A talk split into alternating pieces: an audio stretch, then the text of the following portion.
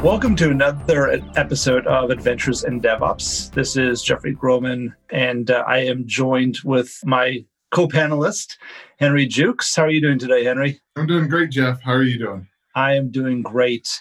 Software is at the core of innovation for nearly every company in the world. While software drives innovation, almost all software delivery is powered by DevOps. Release fast, secure your software packages, and distribute all the way to the edge with the JFrog platform. It's universal hybrid DevOps for your universal hybrid digital world. Use the JFrog platform for free on all major clouds at jfrog.co slash adventures. That's jfrog.co slash adventures. If you take the Docker challenge, you'll get a free t-shirt.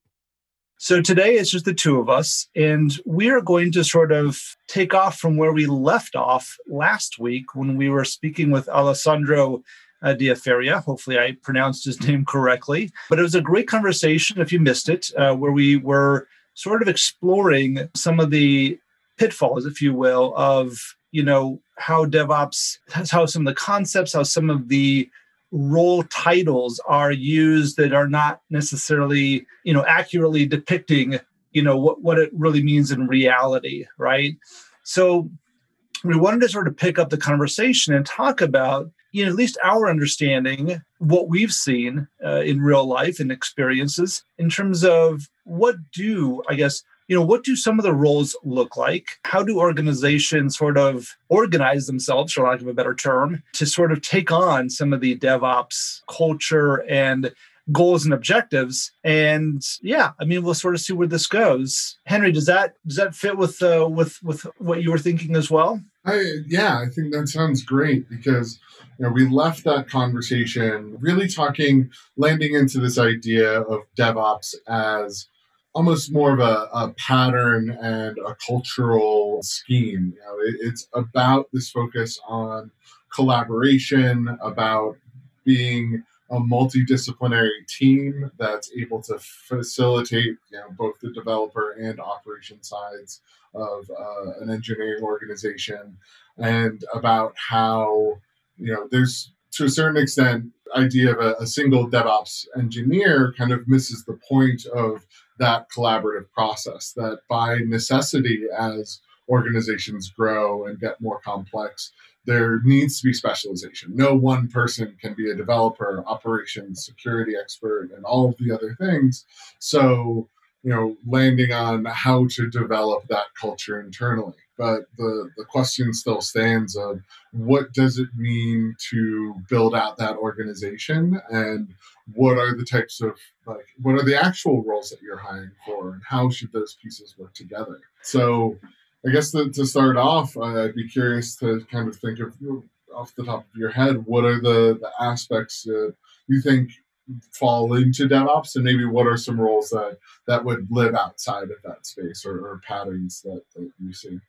Right. You know, and, and it's, you know, so talking about, you know, from my experience, I got started in I T Um, over twenty years ago. And it, and it certainly, you know, it's funny, in some ways it's changed so much, but in some ways, like, we still see a lot of the same sort of paradigms. Like when I got started, you know, we had these large system administration. That's usually what, what these folks were called, sysadmins. And you had people sort of, you know, divided up by the platform that they manage, right? So you had the Windows folks and the Linux and the Unix.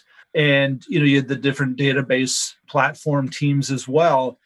And what's interesting to me is that I, I'll go into um, clients and I'll still see that, you know, that it hasn't changed. Like, you know, maybe uh, you see less of the commercial Unix flavors today, um, although I still run into, you know, run into that as well.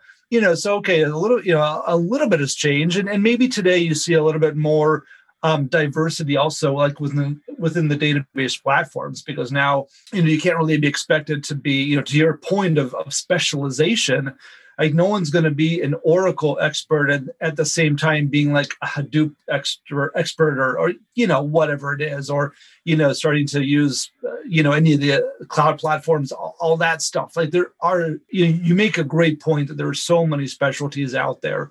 Um, and even within my field of security, there's no way that you can know all the different pieces. So I I, I think the specialization has become, you know, I, I, I liken it often to the medical field where, you know, the specialization is, is is incredible, right? Where, you know, you could be today, you know, you can be a cardiologist that that is very specific to just pacemakers or pediatrics, or, you know, it's like specialties and subspecialties and sub-subspecialties. And I think we have a lot of that same paradigm, you know, in the I T world. So I, I, I think that, you know, part of it is just sort of grappling with the fact that, you know, if your I T organization has been around for a while, that's probably what you look like. And now if you're trying to transform it, you know, one piece of it is, okay, how do we transform it um, so that it sort of fits with the goals of DevOps? So there's the organizational transformation. But, you know, one thing I, I before I hand it back off to you, because I want to hear your, you know, your thoughts and your experiences as well. But, you know, I, one thing I also don't want to leave off is I think it's so much more than just the roles. When I think about DevOps, uh, I also think about the cultural changes that it requires, the fact that you really have to be a learning organization. And, you know, again, my experience going back, you know, a couple of decades is you had to be so cautious about every little change, right? Change management over my, over the span of my career went from being rather informal in many organizations to becoming overly formal, where every minuscule change has to be documented and approved, et cetera, because, you know, teams became so risk adverse that, you know, hey, we can't make a change in production that could possibly affect anybody. Everything has to be seamless. And that's not how it works. At least I, that's, you know, sort of how I think about DevOps is, you know, the resiliency has to be built in, but it also means you have to be willing to take some risks to test that resiliency. Because unless we test it, we don't know if the resiliency really works the way that we think it will. So I, I there's that aspect, and there's like, and I think they go hand in hand. There's also the aspect of, you know, the blameless postmortems, which also, when I think of the span of my career, I can tell you how many blameful uh, postmortems I have been part of, you know, and they're painful. And I think that you can't, you know, just like you can't assign somebody a DevOps engineer role and say, oh yeah, we're DevOps now. I think you also can't just sort of move people around like chess pieces and not take on some of these, you know, take on the idea of blameless postmortems and becoming a learning organization and really be DevOps. But I, I want to pause because I really want to hear, you know, your, your thoughts on those on those ideas. First and foremost, I think that there is a component where developer operations as a culture and as a practice is something that is almost always specific to a particular organization and its implementation and what works for them. Part of that is just due to the needs of a company, and part of that is about how that company evolves over time, because, you know, it's very challenging. You're never going to be at a point where you're going to have a thirty-person, you know, engineering organization without having to evolve hire by hire to get to that position. And so the specialization of each individual engineer, you know, contributor out to the team is going to be dependent upon that history. Uh, to that end, you know, I think I've talked about this before, where my first exposure to the concept of, of developer operations was basically myself as a developer being told, hey, you're responsible for all of your operations now. And I think, you know, at a small company, in a small project, there's a comp- uh, uh, some strong value to that concept of a developer owning their operations. Um, and what becomes important is thinking really about where it's applicable to draw that line. So, you know, as a developer today, there's some pieces of the infrastructure that you know, I, I fully own and I'm responsible for. Some of the databases that are just relied upon by my part of the team are owned and, you know, the specified what sizing do we need, what version are we upgrading through. All of that maintenance of the operations is maintained by the set of application developers responsible for it. But at the same time, saying that someone should be fully fluent with all of the security implement, implementations um, and implications of their choices, and you know, be uh, an A W S expert or whatever cloud platform you happen to be on, um, especially as you talk about uh, organizations that aren't yet in the cloud. You know, to be in a position where you're needing to stand up infrastructure on your own is, you know, just not viable for, for many of these companies that require some level of on-prem solution. And so working through where, what pieces you do have engineers and team members that are specialized and what pieces you can hand over is really useful and key.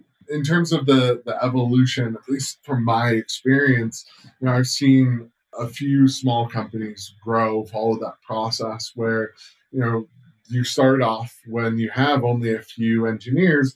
It's very hard to be a five-person startup and, you know, be in a position where you can bring on someone that's de- just dedicated to operations and infrastructure. You know, you need to have that flexibility where someone wears a lot of hats. And then as you grow, at some point you bring on that person that can either kind of automate some of the deployment, can leverage infrastructure as code, can start to maintain that and manage that. Maybe it's a security person, maybe it's your systems administrator, as you say. Then you can slowly add to that team with various specializations and start looking at about how you organize. Probably spend a whole episode talking about whether you take a horizontal or vertical approach, you know, where one of those would be effectively having multidisciplinary teams where you have someone embedded that is purely responsible for the security concerns or infrastructure concerns of that particular team and the applications that it owns. Um, and then there may be other cases where a particular part of your infrastructure, you know, this is your classic D B admin position, where they are, you know, there, there might be a dozen teams that are using that piece of the infrastructure. And so it doesn't make sense. You need to have someone that can be the central point that can see that, you know, you can optimize schemas in a certain way, that we need to have deal with certain scaling and connection problems, that is able to really be focused on the success metrics there. I guess I'll, I'll kind of wrap up by saying that there's this idea for me that the largest goal of anyone that falls within the developer operations space is that idea of facilitating and streamlining the developer workflow to make it faster and easier each each year, each month, each quarter, to be able to deliver the application that is core to your business, you know, all of the software that you're trying to maintain. And through that process, I feel so much of the work that we do is looking at, you know, what are the things that we're doing manually today and how do we automate that so that we're not doing it tomorrow? Yeah, you know, I I, I feel like you really hit on a couple of big points. One, one that I think about a lot is this notion of, you know, and you gave the example of, you know, when you're talking about having a platform that becomes something that multiple teams are building upon, you know, and having that, you know, sort of platform expertise that you're not going to try and embed that into each individual team.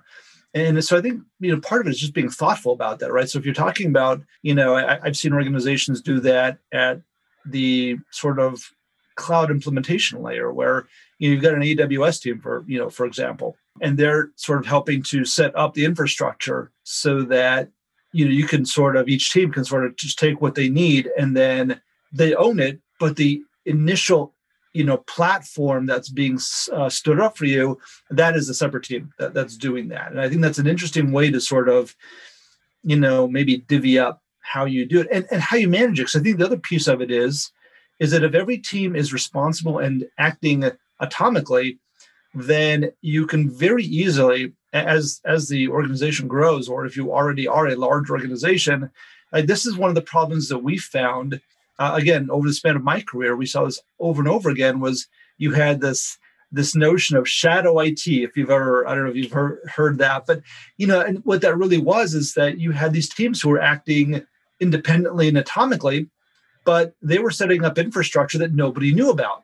You know, this became an issue from an inventory standpoint. It became an issue from like a licensing standpoint. I'm, I can remember back in the day, just, like, you know, anecdotally, here's here's a couple of ideas. I mean, certainly from the security standpoint, we're always scared about shadow I T functions because if, if we don't know what's out there, we can't secure it. We can't audit it, you know, and all that stuff. Okay, I think we get that.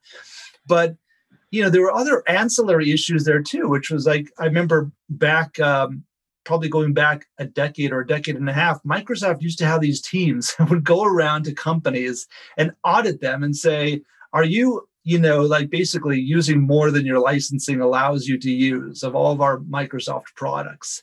And it was because of these shadow I T functions, you know, in, in quotes, would sort of stand up infrastructure and nobody would know it. I mean, I, I don't know that people are doing this nefariously, although I'm, I'm sure that happened too. But I think, for, you know, in a lot of organizations, stuff was just being stood up to get to get work done. And people weren't, you know, and so I think licensing is just, is just an example of that. But, you know, you, you have to have some central management of things just so you know what's going on and, you know, for multiple reasons. So I, I think there's a that interesting you know, maybe sort of dual paradigm that like what you were describing, do you go vertically, do you go horizontally? And the truth is, I think when you have any kind of complexity at all, you're probably doing a little bit of both because you have to. So I, I you know, I think that's such an interesting area. But again, it's it's sort of being thoughtful about how you do that. You know, one other on this subject, and I want to, you know, maybe toss it back over to you with, with a thought or or a question as well, is when you think about like each team sort of being independent, acting atomically,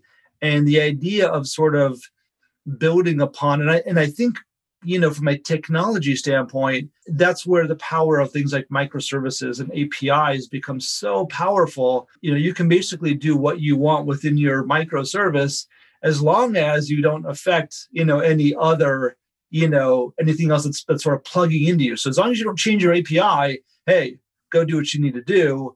Um, if you change that A P I, you got to let everybody else know about it. And so, it, it, you know, you sort of have to put those controls in place so that that's being handled in, in an appropriate way. But I want to get, get get your thoughts on how on how you've seen that, maybe even, you know, hands-on, um, how you've seen that work. It's interesting because I think in the same idea of horizontals and verticals, there then starts to be that question of like, what what does success criteria mean?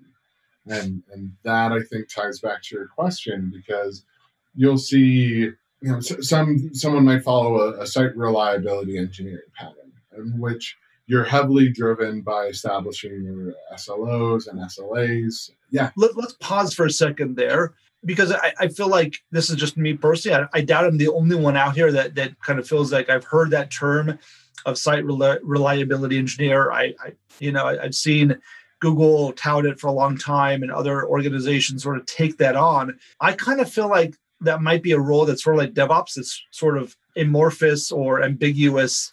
And what does it mean? that, that's my bottom. What What is that? Um, what does it mean? Why can't it just be an infrastructure person or a sysadmin or a, I don't know what, or a platform engineer? What What is an S R E? So I guess going into it, the, I'm sure I've referenced this on the show in the past, but the way that uh, Google has described um, S R E is, is effectively like an implementation of the DevOps interface. Um, and so the focus, um, as I understand it, for S R E is that rather than being uh, kind of function focused, you know, from the perspective of like a D B A that's responsible for a particular suite of databases and underlying infrastructure, or someone that might be a security um, administrator that is heavily focused on security problems across the, the platform. Um, site reliability engineers are a bit more of a metrics first focus. You establish particular set of S L Os and S L As that you're responsible for, whether that be uptime or, you know, the, the performance of your site overall. And from those very specific metrics, you look for, you know, effectively what are the low-hanging fruits or what are all the nails that are impacting those metrics in a negative way. And then you tactically then work within the organization to drive down and, you know, uh, alleviate those issues. It has the advantage of being able to say that, okay, we have one or two or a team of people that are dedicated to, you know, making sure uptime is as high as possible for this particular set of services. And so you will often see effective results in those metrics, but you run into some of the same risks, as you're kind of alluding to, that we described with uh, Alessandro, uh, around that the tactics that are required to be able to solve those particular problems are highly varied. And so your skill set needs to be quite broad to be able to execute efficiently. And so I've often seen the most effective S R Es that I've worked with and people that, that really focus on that particular role, a lot of the time it is a coordination role. It's a collaborative role that's very much working with the people that have the insights in those different areas and connecting them together so that they can prioritize particular tasks that are specific to their specialization uh, to be able to, to you know, draw, move the needle for the metrics that they care about. It works quite well in situations where I think, you know, to that original developer operations vision of saying, hey, the developers should be responsible for the operations, that as a result, you might have a wide variety of different developers that are responsible for different parts of the operations across the organization. You don't have a single point of, you know, failure or a point of uh, conversation um, to be able to look at the overall health of a service or of this entire site. Um, and so you need those points of coordination to get those people together. Whereas if you were in a position where, let's say you have a, a platform team um, within platform engineering, you know, as I'm kind of defining it, as I'm used to it, they're people that are focused on being able to facilitate, building in all the tools to facilitate efficient development in the site, that you can be able to say, okay, there's these pieces of the platform that are slowing people down or, or causing particular issues. Your uh, like ownership entirely relies within that team to build that. You know, there is a clear-cut interface in the way that you would for a service. And so you can just, within that team, have responsibility for the health of the, those pieces. That that would be a different model from, from the S R E model, um, as I understand it. And, and it's, you know, it's an interesting paradigm too. Again, you know, I'm going to sort of, you know, sort of swing the other direction again and say, you know, uh, I think historically, at least again, you know, the span of my career, I've seen where organizations really fought to try and build up a an enterprise architecture type of a function. And again, a lot of that was risk and, you know, adversity. In other words, wanting to avoid risk, wanting to make sure that some team isn't sort of going off on their own and putting together, you know, some kind of piece of infrastructure or application or something like that, that was, had never been, you know, used before, never been tested. And all of a sudden, you know, puts the, puts the company at risk or what, what have you. So you have these enterprise architects that are supposed to be, you know, sort of guiding Um, and, and sort of signing off on, you know, proving, you know, anything that sort of comes through their, comes across their desk. And obviously that also becomes a very, I, I think historically what's be, what, what's happened is it's sort of like the change management process. It's just become a slow process in the enterprise that our architects were slow to, you know, allow teams to say, hey, we need to move off of, you know, the big R D M S, and we need to, you know, move to something that's a bit more, whatever it is, agile for us or or what have you. And and they were always sort of slow to to uh, adopt, you know, new technologies and innovation and that sort of thing, because that, because they were sort of set up not to do that.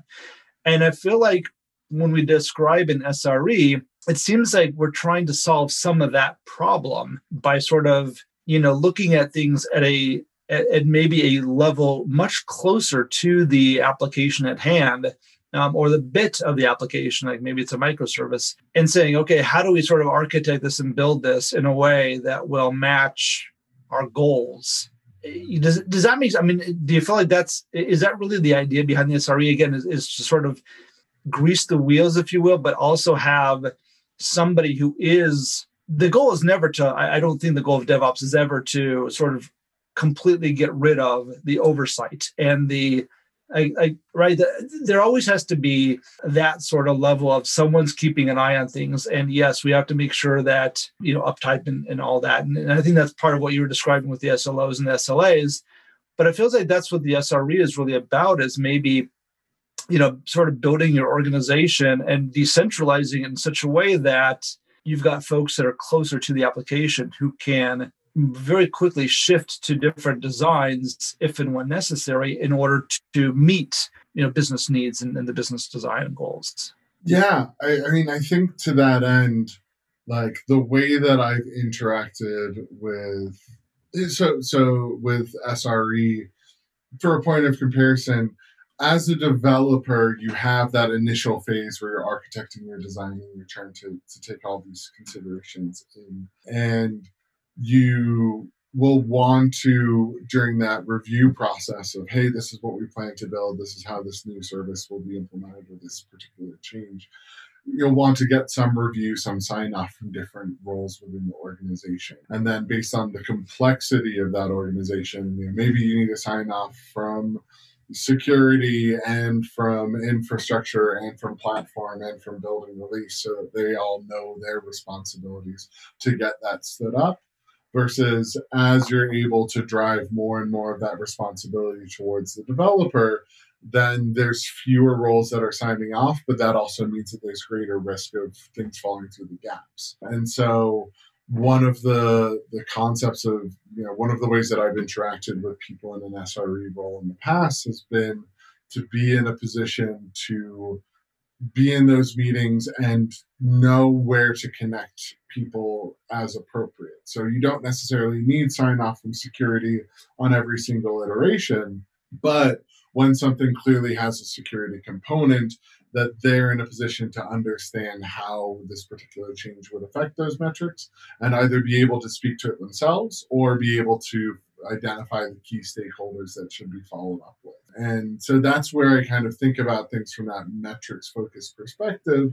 You're, as as the person that is responsible for saying that, hey, like you, I need to facilitate you to continue your development and release this feature while keeping, you know, the guardrails effectively as stable and, you know, solid as possible, gives you that different kind of push in those conversations, because it's very easy for application engineering teams to be very focused on how do you complete your deliverables as efficiently as possible. And sometimes efficiently can turn into, oh, well, I just didn't think of X Y Z problems. Um, and so having that ownership uh, that is entirely focused on reliability gives you that push and pull uh, to be able to be as efficient as possible um, as a team.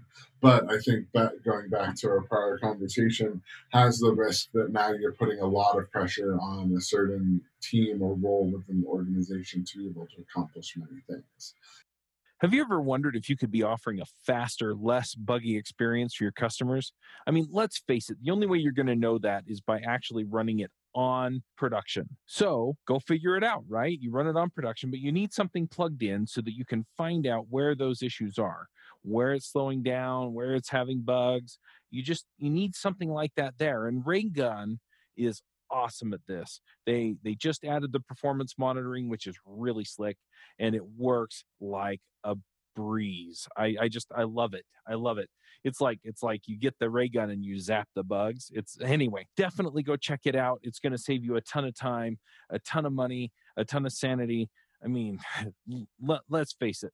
Repping through logs is no fun, and having people not able to tell you that it's too slow because they got sidetracked into Twitter is also not fun.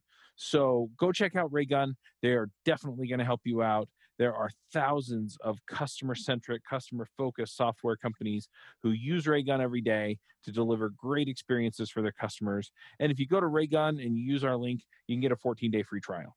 So you can go check that out at adventures in devops podcast dot com slash Raygun. Let's, uh, you know, maybe...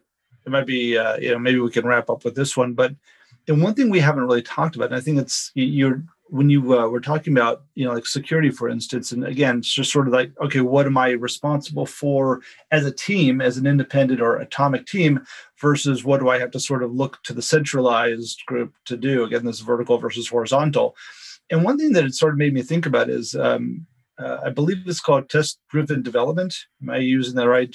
So I love uh, the idea of that, especially when we think about, you know, sort of the automated testing that could happen for security, you know, because then, you know, I think that's a great example of where, again, the team can take more ownership and responsibility, because when you've got these automated testing that's going on, and we're testing for security cases or abuse cases, that sort of thing that, that we talk about in security, you know, if the development teams are doing that and owning that and sort of adding to those, those test cases, like I, I think about the numbers I've heard, like, you know, at one point, I think like in twenty thirteen, Google was doing like seventy-five million automated tests a day. And then it like jumped, I don't know, several years later, went to like one hundred fifty million. It was just like mind boggling numbers, right, of automated testing. But when you think about that, then, you know, I, I feel like that's the sort of, when you have that sort of environment, that's what gives, I think, you know, a central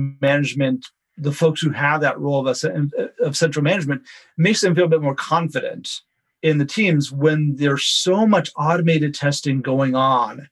That I heard this quote recently. I think it's from way, you know, from, from a, a while back, but it's a great quote. Like, automated testing is what sort of takes you from fear to boredom. And I'm not sure if I'm getting that right, but you know, that's the idea. Like, you know, and it, so we haven't really spoken about that piece of it, but I feel like that's such a huge piece of everything that we're talking about, that that's what gives you the insight. It's sort of the the um, Andor cord that you can always pull, because if one of those tests fails, I know that there's a problem. And if I'm continually building cases, then I'm also a, that means that we're also a continual, you know, learning organization. So it's sort of tying back to that, that those themes that that we started with. Again, I want to throw that back over to you, but I feel like those are huge pieces in my mind for like really proving how well the DevOps culture can work, you know, of, of these like small teams that are just w- working independently. Yeah. I mean, to that end, I, as we talk about this idea of collaboration being key to DevOps, it's helpful to kind of outline how we think about what those pieces that are collaborating are. Obviously, we have the development side, application development, actually working towards the, the iterations on the product. There's the release management portion, which I think is everything from your C I C D pipelines and integration and deployment, but also all of the testing that's going to be required to make sure that you can safely do that. Because, you know, if you're just continuously deploying without validating the code, then you're at a massive risk. Um, and and you know, safety is kind of the name of the game here. There's the infrastructure component, um, whether that be how you're managing cl- cloud services, how you're provisioning on-prem architecture, and then also like what are the pieces that are living on top of that architecture, whether they be the, the actual deployments you're performing, or you know the, the databases and queues and all of the different pieces of, of software that your platform relies upon. And then I think there's that component of measurement, um, you know, kind of addressing issues as they come up, looking at the security of your system, and finally, even integrating in that idea of developer tools and developer platform. What are things that we can build to facilitate all the rest? Like, you know, whether you know, infrastructure as code is part of that, test-driven development relies on effective testing tools, fixtures, ways to be able to build that out. Kind of narrowing into that idea of velocity and, you know, being able to leverage tests and the testing harness to move very quickly. Something we were talking about before the show is this idea of whether that, like, how people iterate towards a C I C D world, you know, that for some people, they're in a position where maybe right now you're deploying once a week. Maybe it's it's you know every couple of weeks. You might have a Q A team that's part of this whole life cycle, and so you're looking to move to a world where you have that flexibility.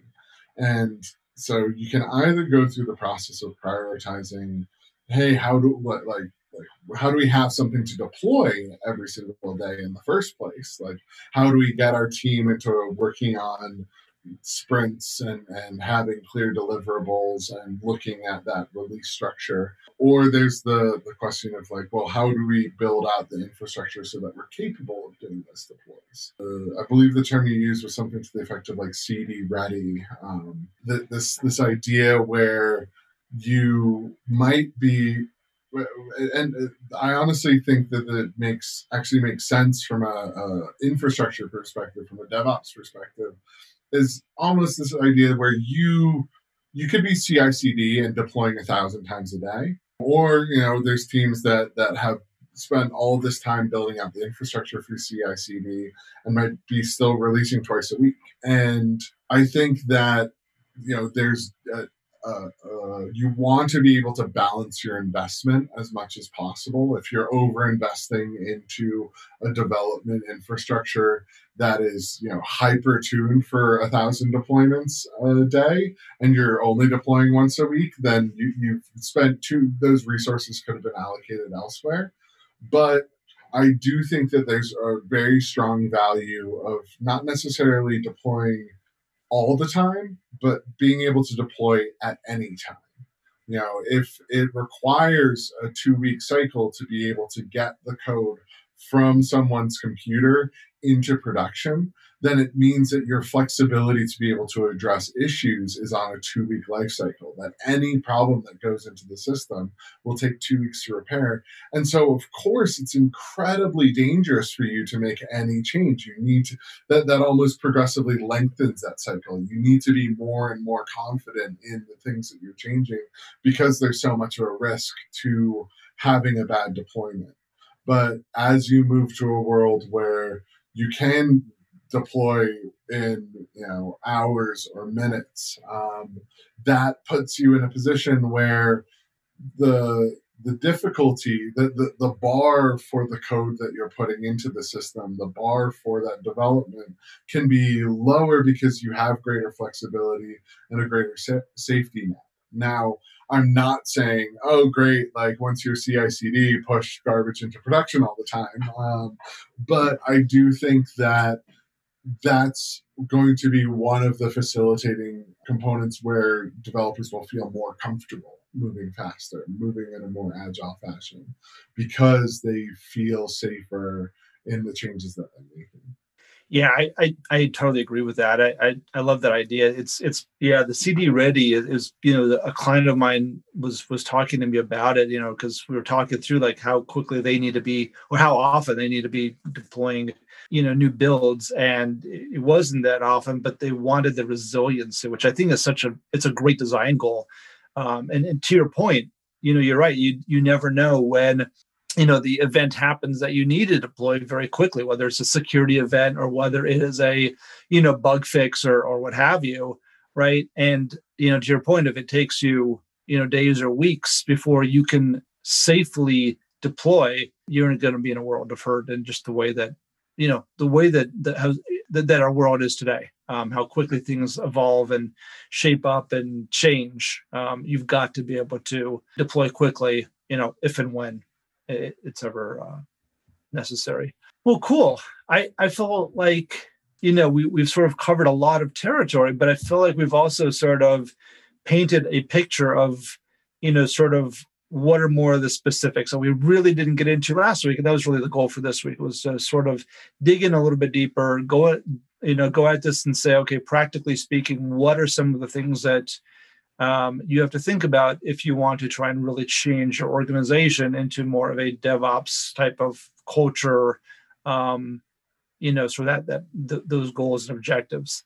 Any last thoughts? I don't want to cut you off. So any last thoughts or that you wanted to speak before we move on to picks? No, I think we've covered a lot of ground, as you said. Um, I think that the main thing that I, I'd like to say is that, you know, as we talked about in the beginning, this is something where the needs and what's practical at each organization varies. You know, what each of our experience has been is almost certainly going to be different from other people. And I can imagine that we have listeners that are hearing me talk about my experience with S R E, and they're like, no, it's completely different with ours.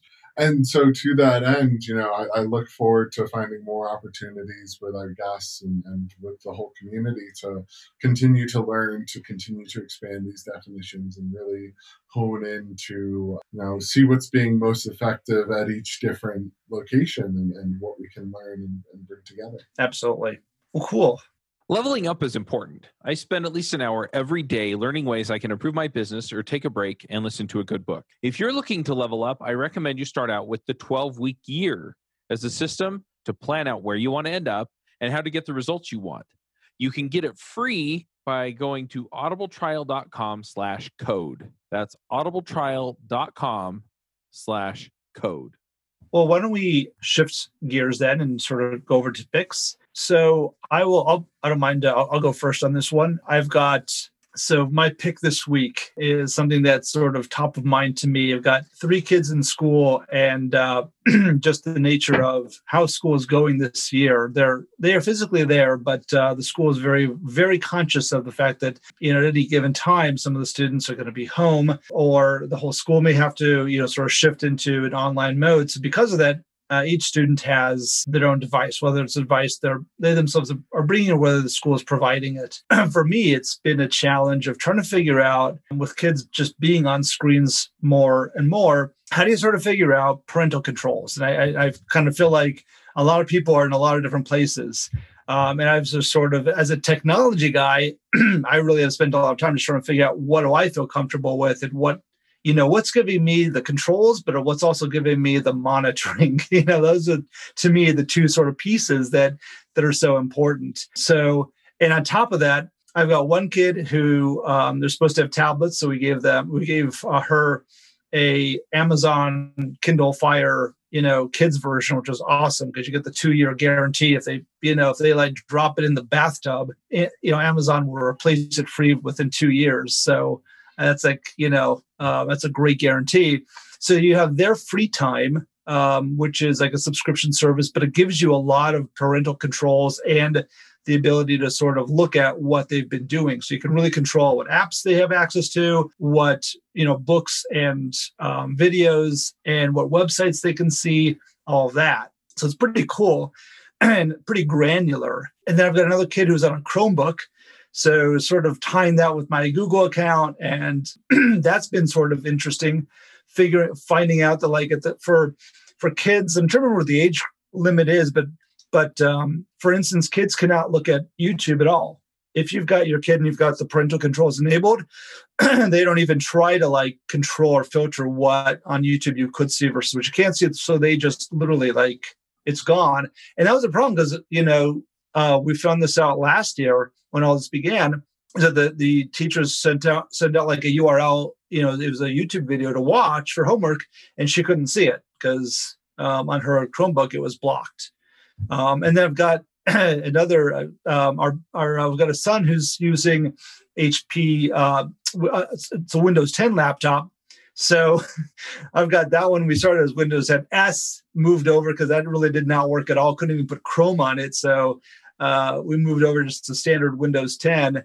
But, it, you know, you've got parental controls. You can tie it to your Microsoft account. You have some granular controls over like, you know, U R Ls you want to block, apps you want to block, times that you can use. So, so definitely a lot of similarities between the three um, that I've seen. But you have these like quirky things like the YouTube thing on, on, you know, and it's just like, you have to like work through it to figure out what's actually going to work, and you don't want to frustrate your kids too much. So to be honest, though, I guess my pick is I'm not so happy with the way that uh, Google does it uh, on Chromebooks, just because it's sort of like there's, they, they are giving you more controls to sort of relax that. But um, I do feel like free time, and I think Windows, Microsoft is actually giving you a little bit easier time of like, you know, monitoring, uh, better interface for that. You know, the controls and the monitoring, I feel like are just a little bit easier to manage on both of those platforms. Um, haven't really touched iPad much, but those are, that's actually really tough to do at all. So I think like that to me is totally not a good pick. um, and it's a more expensive device. But, you know, I feel like I'm trying to squeeze a lot of information to, like, you know, just a few minutes, because there's this is like months of like sort of research and, you know, just, you know, trying to do it on the fly and helping kids when they're screaming and yelling because they're so frustrated um, that they can't get to something or what have you. But it's it really is an interesting um, thing. And I guess the last piece I'd throw in there is, you know, then when you talk about like your home network, then you can do things like with OpenDNS, you can do some really cool D N S blocks uh, by category, and that's free. Anybody can sign up for it. It's now part of Cisco, Cisco's umbrella security, but you can still sign up for it under OpenDNS and at least have that control. But that's obviously tied to your like home Wi-Fi. So when they're at school or they're at a friend's house or something, all bets are off. So you you have to sort of look at this sort of holistically. And yeah, I don't think there's, you know, one size fits all. But uh, man, it's it's a little bit confusing. It's a lot of work to sort of try to figure out like what's going to work and what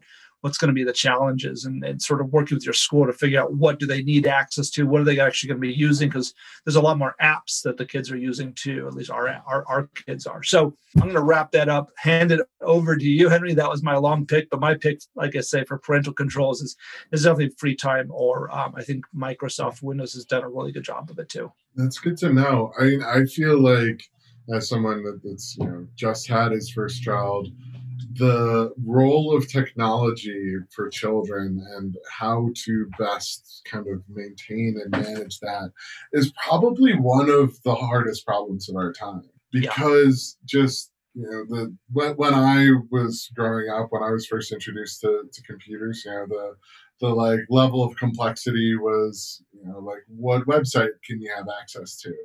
But now you have so many sites that have such a gradient of, you know, types of content. You can, you know, on YouTube, you can have everything from nursery rhymes to, you know, really graphic or, or violent or, or you know, dangerous content on there. And, you know, as you say, some of it's needed for, for roles and some of it isn't, but it's very difficult to block. Similar to the same conversations that we've been having with, you know, the type of news and content that's shared on social media. Um, it, it's, Yeah. My my only hope, and uh, maybe a foolish one, is that by the time uh, my daughter Mila gets to be a bit older, that we'll have some better solutions or at least common practices uh, for some of this stuff. I guess expanding on that topic in an unrelated way, also, you know, one of the big things when, when I was growing up was screen time. You know, how much time you're spending, you know, on the computer, on the T V, like making sure your yeah. kid doesn't sit too close to the T V. Right. And, you know, your, right. your eyes will turn square. Um, and so you know, now in, in the modern day, um, I just got, uh, my, my pick is uh, I got my first V R headset. So we're literally strapping the screen in front of your eyeballs um, these days and, and calling that okay. But it's been really, really fascinating. I, I've followed Uh, V R um, for quite some time now. It's a really interesting technology to me. But you know, with the, the I got the the new um, Oculus Quest that was recently released, and it's just it's amazing how well it's able to trick your body and give you experiences that, that aren't really available in any other format. You know, watching a video doesn't really do it justice. The kind of visceral reaction that you have um, experience that platform.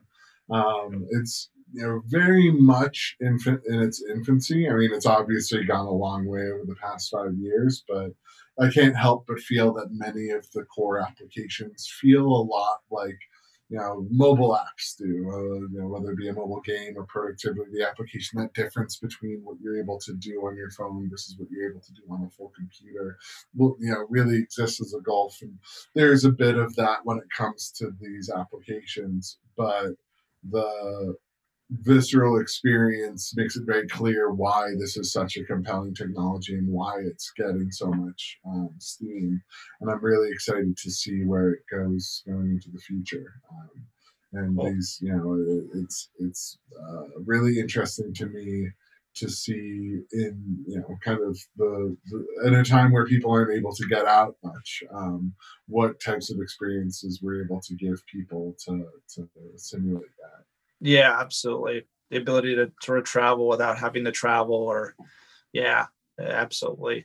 uh, connect with people when you can't connect with them physically.